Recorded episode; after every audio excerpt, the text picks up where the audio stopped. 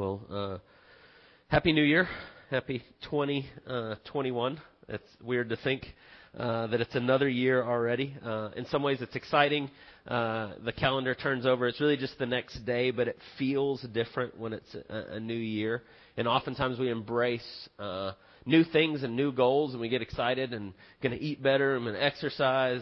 Sometimes we go, I'm, I'm going to now start a new Bible reading plan, or I'm going to uh, be more diligent in my quiet time, or, or whatever the goals may be in front of us. And there's something about a new year that's exciting. It's uh, it feels like a fresh start. And so as I was thinking about this year and what we want to see and what praying and asking God for and seeking Him on, uh, the hope is that we would see many, many come to faith this year. Those that don't yet know Jesus would come to know Him in a saving way. Uh, but also, as I think about just this year ahead, I also think about those that, that do know Jesus, that do have a relationship with Him, that we would grow in our identity and who we are in Christ, that we would set our hope fully in Him. And, and I think that's been on my heart a lot as I just think about this past year. Uh, there's a lot of jokes about, thank God it's, it's 2021, we're ready to close the door on 2020 and all that went with that and the, and the difficulties of it. Eh, eh, but when I think about it, I think about it in the sense of, in a whole lot of ways, I feel like uh, in 2020 and all the things that are going on, when we have an election year and we have a global pandemic stopped on, uh, stacked on top of that, what happens is so many get caught up in the temporal, what's right in front of them.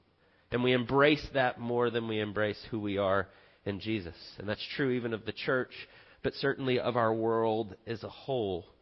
And so as I think about that, uh, I say this frequently, but there's no neutral in discipleship. Uh, discipleship is we want to be growing in obedience to Jesus in every area of our life.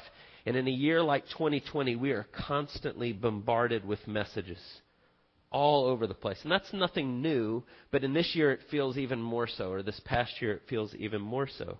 And what happens is, is when there's so much noise, when there's an election and there's a pandemic and there's all these things kind of pressing in, a lot of times all that noise gets louder and louder to the point that we embrace things that God's called us out of. We set our hope in things that are temporal things rather than eternal things, who God is. And so I want us just to think as we begin this year, we're going to do this series for January, what we're calling Covenant renewal. And we're going to think about what does it mean to really be the church?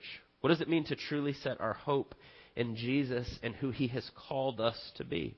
And we want to be reminded of that, and I want us to start with that idea. And so we are going to go back uh, to the book of Romans that we spent a lot of time last year in. We'll pick up in Romans chapter 9 at the beginning of February. But for January, we're going to do this series that we're calling Covenant Renewal. And this idea of a covenant, we have a covenant as a local church, it's, it's just a promise. That's what covenant means. It's a promise that we're making to one another as the church, as a local body, the things that we're saying that we are going to, to uh, press into and hold on to. They're things that the scriptures clearly call us to. Uh, and so what we're going to do is we're going to take our church covenant this year and we're going to look at it together and we're going to talk about uh, who we are as a church. And we're going to be reminded of that. And so one of the things we say here at COTA quite a bit, if you've been around for any length of time, is that we have one mission. And I don't think it's just our mission as a local church, but I think it's the mission that God's given us as the church, as all believers of all time, and that's to make disciples that make disciples. But when we look at what Scripture says about making disciples, go make disciples of all nations that Jesus commands us to do, we're never called to do that just in isolation on our own. Yes, there's this singular mission that God gives us as the church to make disciples, but He calls us into a family of faith when we become believers, and we're called to do this together. And so sometimes when we talk about membership, or we talk about church covenant, or we talk about what it means to be the local church and how we grow together, sometimes the question comes, well, well where's the membership passage in the Bible? And my answer is usually there's not a membership passage, not just one that summarizes all of it. But what I then say is, is that there, it is so interwoven into the fabric of the New Testament that you can't grow as a disciple the fullness of what God has called you to, believing the things He's called us to, and do it in isolation without other people. Because so many of God's commands that He gives us are corporately to us together as the church. And so you can read in the New Testament, and over 50 times there's these one another commands that it says just over and over to, to have fellowship with one another, to pray for one another, to extend hospitality to one another, to serve one another, to love one another, to welcome, to care for, to comfort, to bear one another's burdens, to exhort, teach, encourage, do good, and do it all daily. And the Bible says this over and over and over and over again. And if we're taking discipleship seriously, that we want to be obedient to the things that God calls us to, then we have to be members of one another. Right? In Romans 12, Paul says there is one body in Christ, and you are individually members of one another. And we are called to live together, to, to be called out together and to love Jesus and to seek Him corporately as a family of faith. And so, what we're doing in our church covenant is we're taking uh, these things that the Bible clearly tells us, and we're saying we're going to covenant together, or we're going to promise one another that we're going to seek these things. And that's what our church covenant tells us. That's what it says. And so, what we're going to do is we're going to take our church covenant. You're going to find it in your seat there today. It's right in front of you, our church covenant. And what I'm going to do is we're just going to read through uh, line by line as we go through this series. I'm not going to read the whole thing today. We're just going to look at the first couple lines, but take that with you, read through it, look at it. If you're visiting with us, if you're new to Church of the Apostles, if this is a new thing to you, I would just say to you, this is a great way to get to know who we are as a church. It spells out real clearly the expectations and what we want to be and what we're called to and how we're called to love one another. And we see that clearly in Scripture. I also would say if you're not a member here and you're going to be a member somewhere else or you end up not landing at this church, all of these things are things that God clearly commands in His Word, that He calls us to as the body of Christ, as believers. And so it's important for us to be familiar with things that Jesus calls us to. But if you are a member of Church of the Apostles, and you do call this your home. We're calling this covenant renewal because we want to work through this together. And as we come to the end, we want to say, Yes, I am in.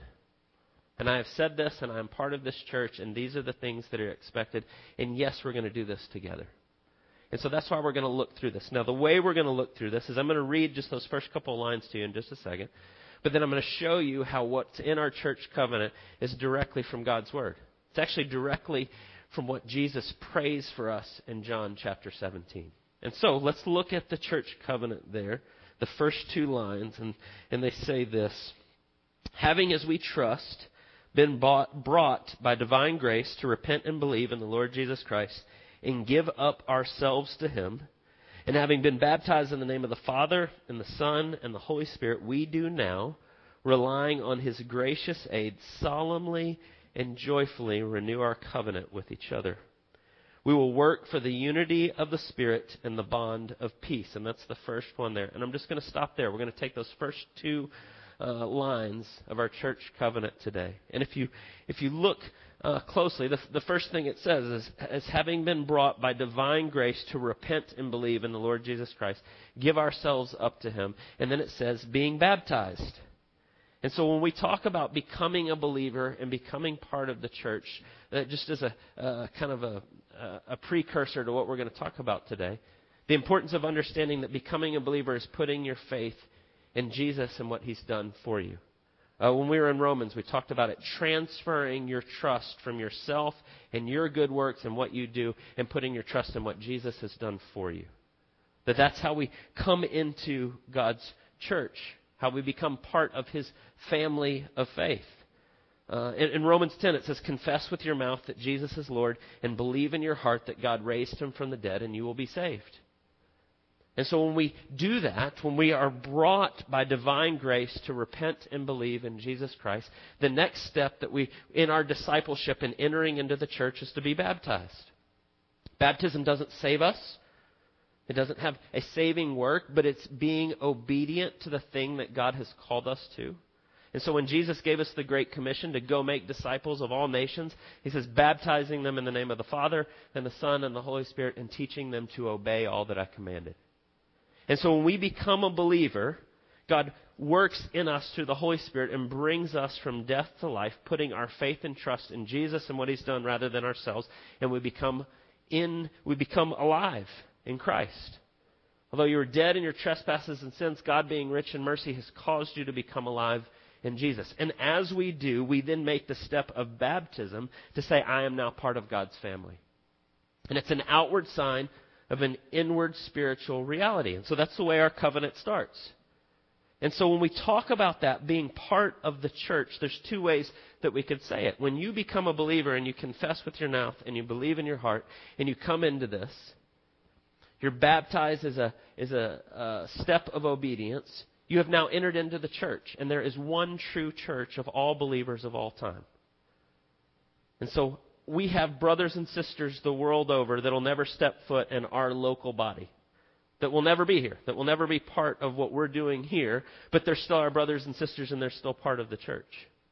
But when we talk about what it looks like to live that out day to day, we need to give ourselves to a local body of believers to be able to do the things that God's called us to, to walk into that with other believers, to keep all these one another's, to do the things that God's, we have to make ourselves known to other believers.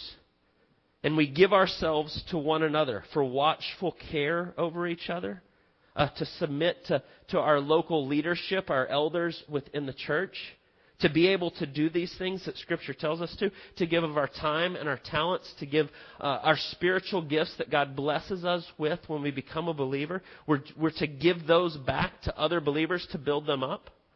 We're to give of our, our money for the good of the kingdom together. And all of these things God commands us to do. But we have to give ourselves to a local body for that to be possible. To fulfill these commands that God tells us.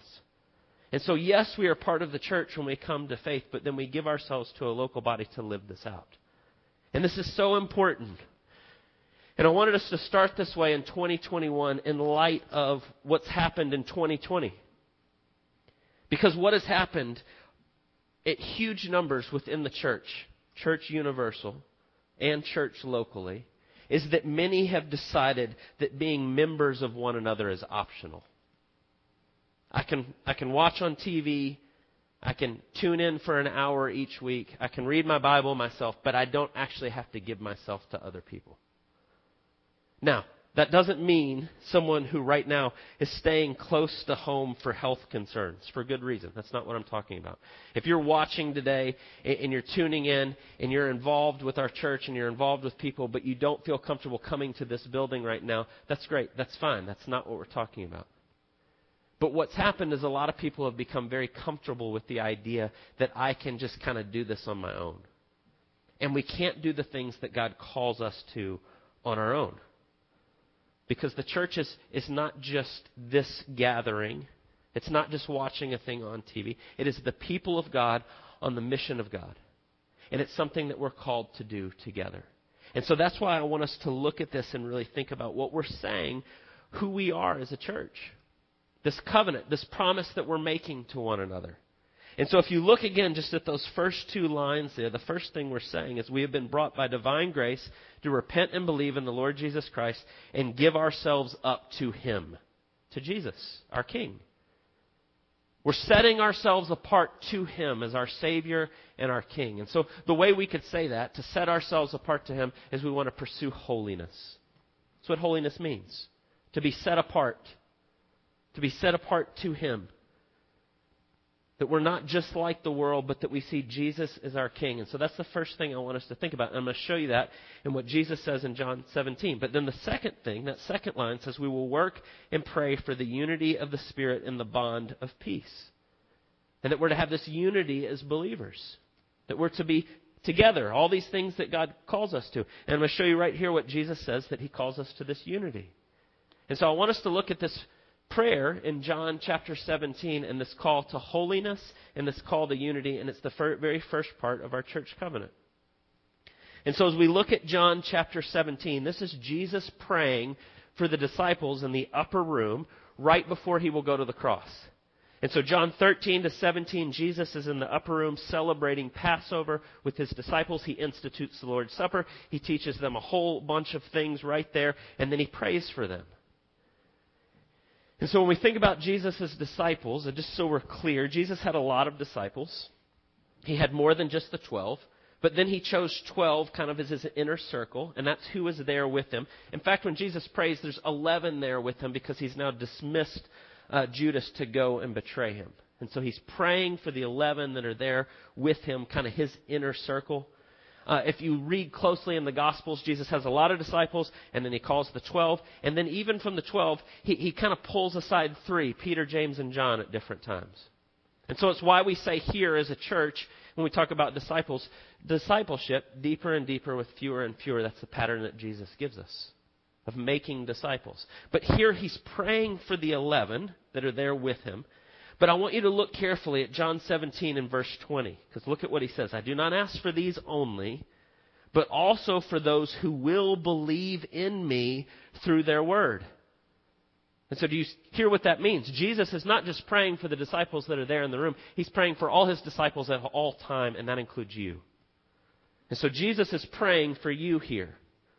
He's praying for all those that would come to faith as disciples make disciples who make disciples. And so here's what I want us to look at is what he's praying for us. In this prayer, moments before he will go to the cross and lay his life down, what is he praying?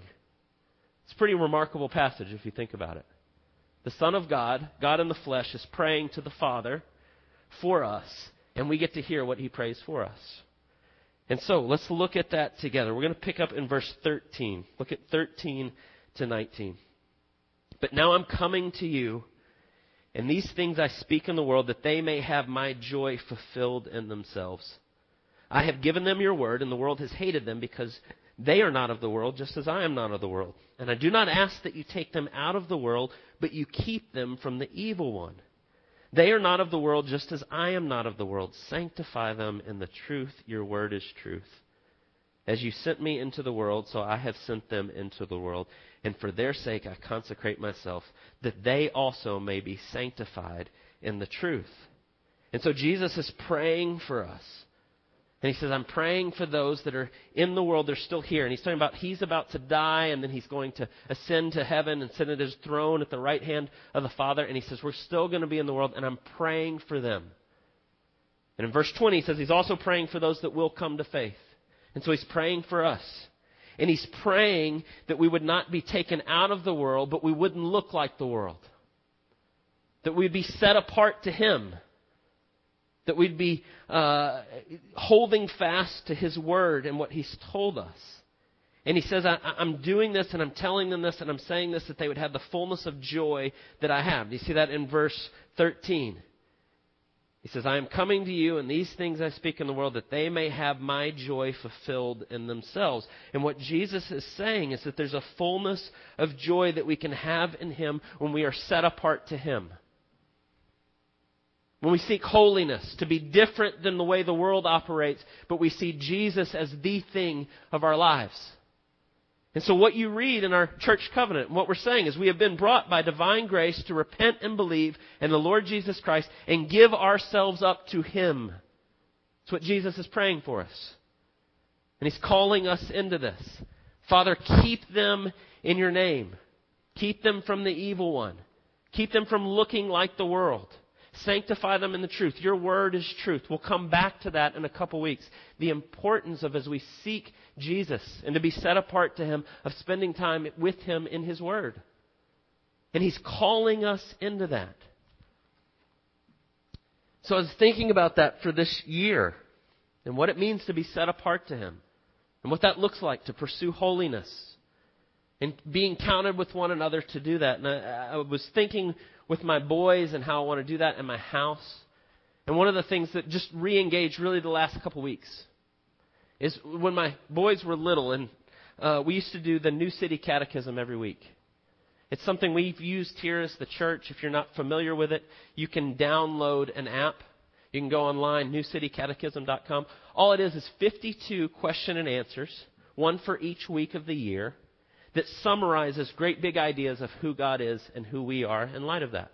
And it's a great teaching tool. It's a great way to be reminded of what Scripture says. And it summarizes things so well.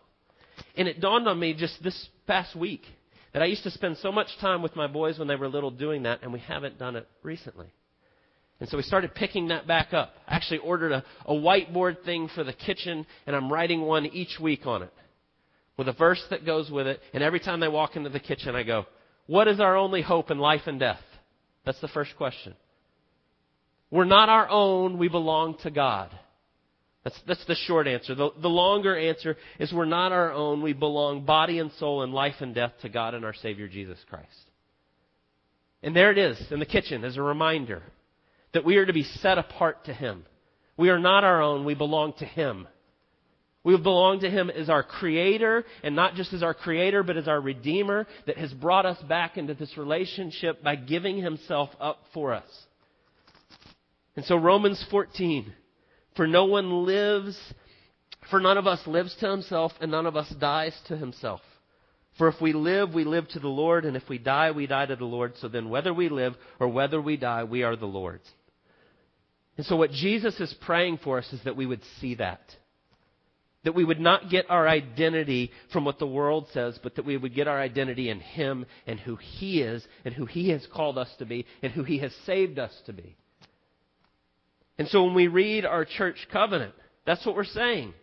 We're confessing that we have been brought by divine grace to repent and believe that Jesus Christ is Lord and to give ourselves up to Him. And we're saying this to one another. I'm confessing that to be true, and you're saying back to me, I'm confessing that to be true. You say, great, so we're going to do that together. Because God has saved us into a family. A family of faith. That we are called to be set apart and to seek holiness together. And so as we begin this year, here's the question that I want you to consider. Is that true of you?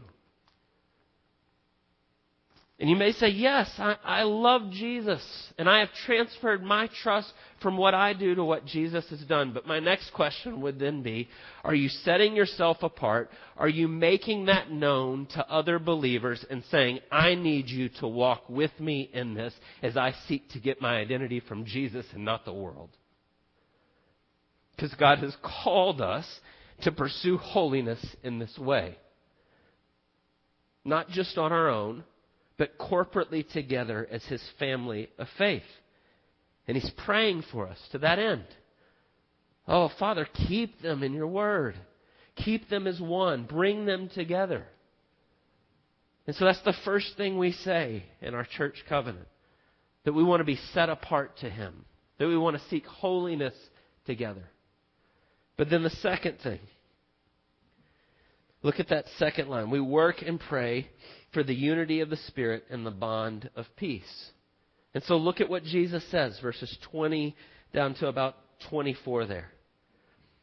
I do not ask for these only, but also for those who will believe in me through their word. It's you, if you have put your faith in Jesus.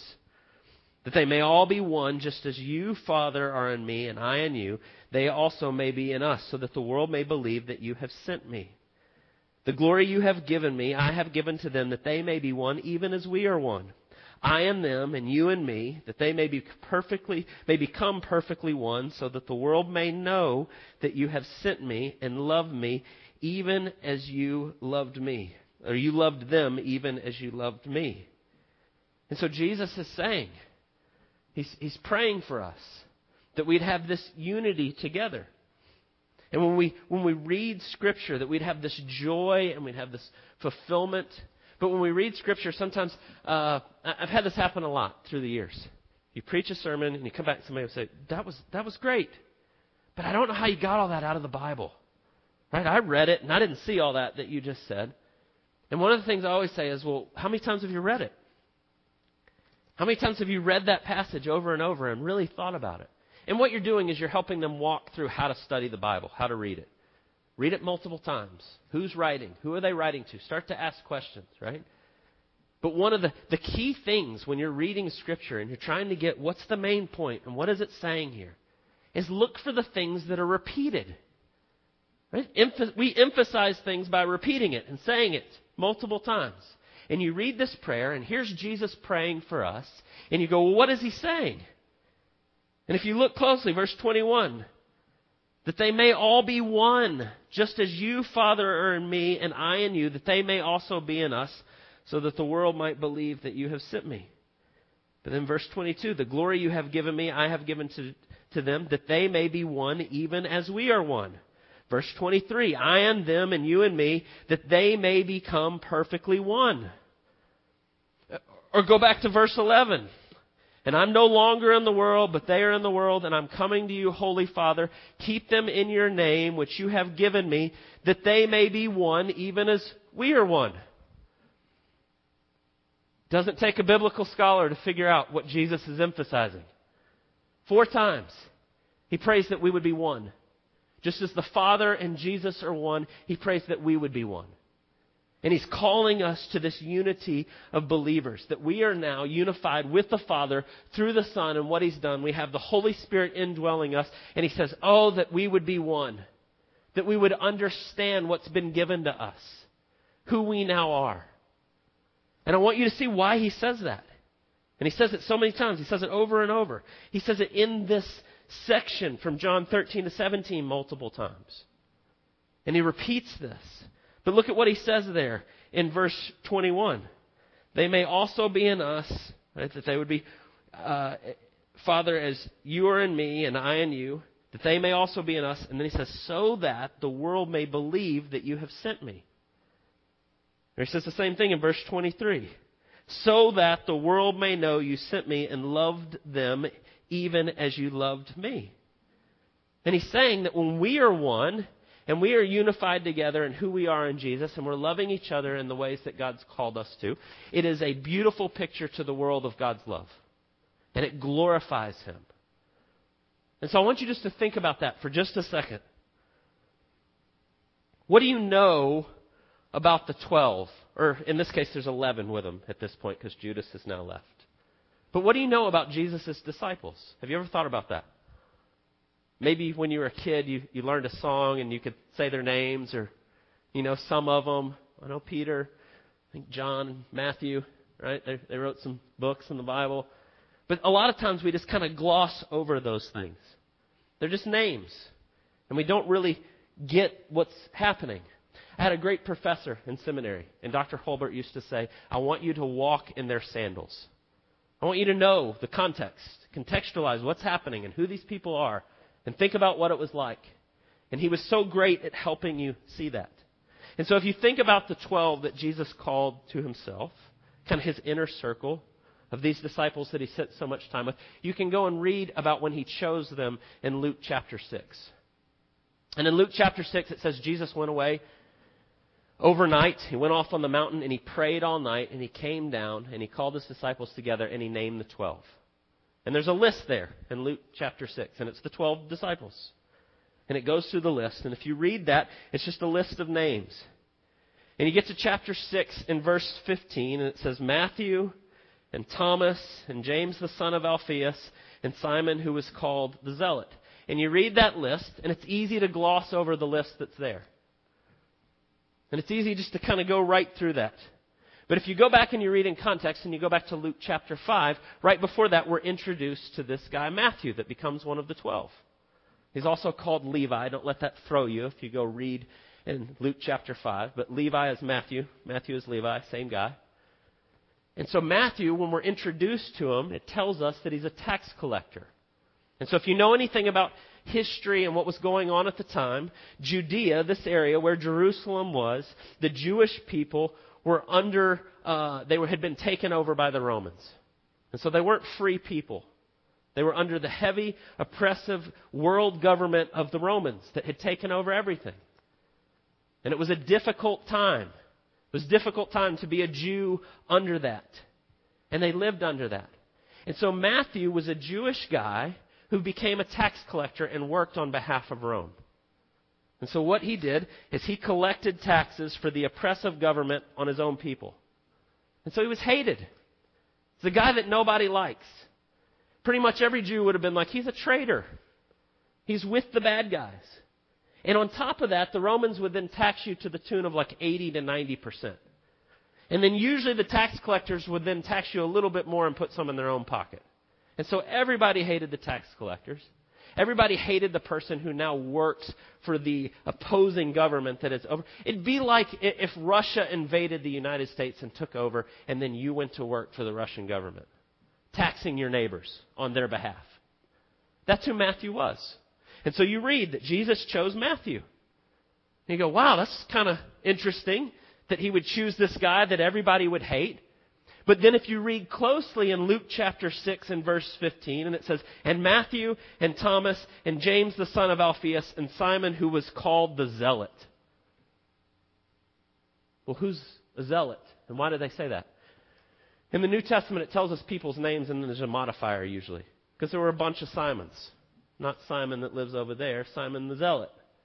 Right? Not Simon Peter, but this other guy, Simon. And he was a zealot. And if you know history at all and what was going on, who were the zealots? They were radical extremists that were politically motivated to expel Rome from the area. They were Jews that wanted to fight the Romans. And their whole idea was we're going to incite the people and we're going to rise up and we're going to defeat the Romans and we're going to push them back and we're going to get them out of Jerusalem and we're going to get rid of them once and for all. And so here's what I'm driving at. And so when Jesus chooses the 12, he says, I want you, Matthew, that works for the Roman government, and I want you, Simon, that hates the Roman government, and I want you guys to come with me. You're going to be my guys. And I'm going to disciple you. Why would he do that? Why would Jesus bring those two guys and bring them together? Holy Father, keep them in your name, which you have given me, that they may be one, even as we are one. So that the world might believe that you have sent me. So that the world might know that you have sent me and loved them even as you loved me. Or you can go back to chapter 13 in the same breath, in the same moments, as Jesus is teaching his disciples, and he says, A new commandment I give you, that you love one another just as I have loved you, but you are also to love one another. By this, people will know that you are my disciples if you have love for one another. What's he doing? He's saying the glory of the gospel is so wonderful that it can bring people together from any backgrounds. The zealot that hates the Roman and the Roman guy that hates the zealot, the ones that would never get along, Jesus says, You're going to come with me and we're going to love each other and we're going to love each other to such an extent that the world watching is going to go, oh, That's what God's like. And it's going to show the glory of the gospel. That Jesus is far greater than anything else. That we are all saved the same way. Whether you're this idealistic zealot that wants to dispel the bad guys, or if you've given up your life and you've gone to work for them, that Jesus saves you in the same way. That we all desperately need Jesus in the same way. The cross radically humbles all of us, that we're all sinners and we all desperately need Jesus. And in doing so, it unifies us in a way that nothing else can. And so as I was thinking about 2020, when some people are like, I'm not going to wear a mask. And some people are, I'm only going to wear a mask. And I'm only going to vote for this person. And I'm not going to talk to the people that vote for this person. And then it comes into the church. And Jesus says that in Him we have a unity that transcends all those things. And when we love each other in that way, it'll show to the world what Jesus is like. And so when we say as a church, we have been called into this to work and pray for the unity of spirit and the bond of peace. This is who Jesus has called us to be. You realize when he calls Matthew and he calls Simon the Zealot, it's like taking the greatest Trump supporter and the greatest Antifa guy, and he's like, come on, you're coming with me.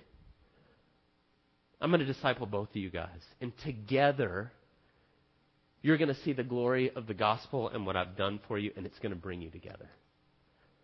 And that's what we're called to be, is the church. To love one another in such a way to understand that we want to look down on other people, that we desperately need God's grace the exact same way they do, no matter who they are. And in doing so, together, it becomes the greatest apologetic for the church. They will know you're my disciples by the way you love one another. And that's who we're called to be, is the church. We're called into that. We get to do that. We get to be part of Jesus and what he has done for us. And so I would just say this as we think about 2021 as a church. I just want to remind you that we would embrace this glorious truth that our unity, our love for one another, is solely rooted in who we are in Christ and what He's done for us. That transcends all else. And in doing so, as Jesus prays for us, we'll show the world what He's like. So pray with me. God, we thank you for the glorious truth of the gospel. We thank you that it shines so brightly above all else. I pray that we, in this year, would place our hope completely and totally and fully in you. That you would be the thing that binds us together. That our understanding of who you are and what you've done for us would be the thing that drives us to love others in the same way that you have loved us. We pray that we would be a bright, shining light. We, as this local body, but we, as the church universal, would be a shining light of what it means to love one another in the ways that you have loved us. We pray all these things in Jesus' precious name. Amen.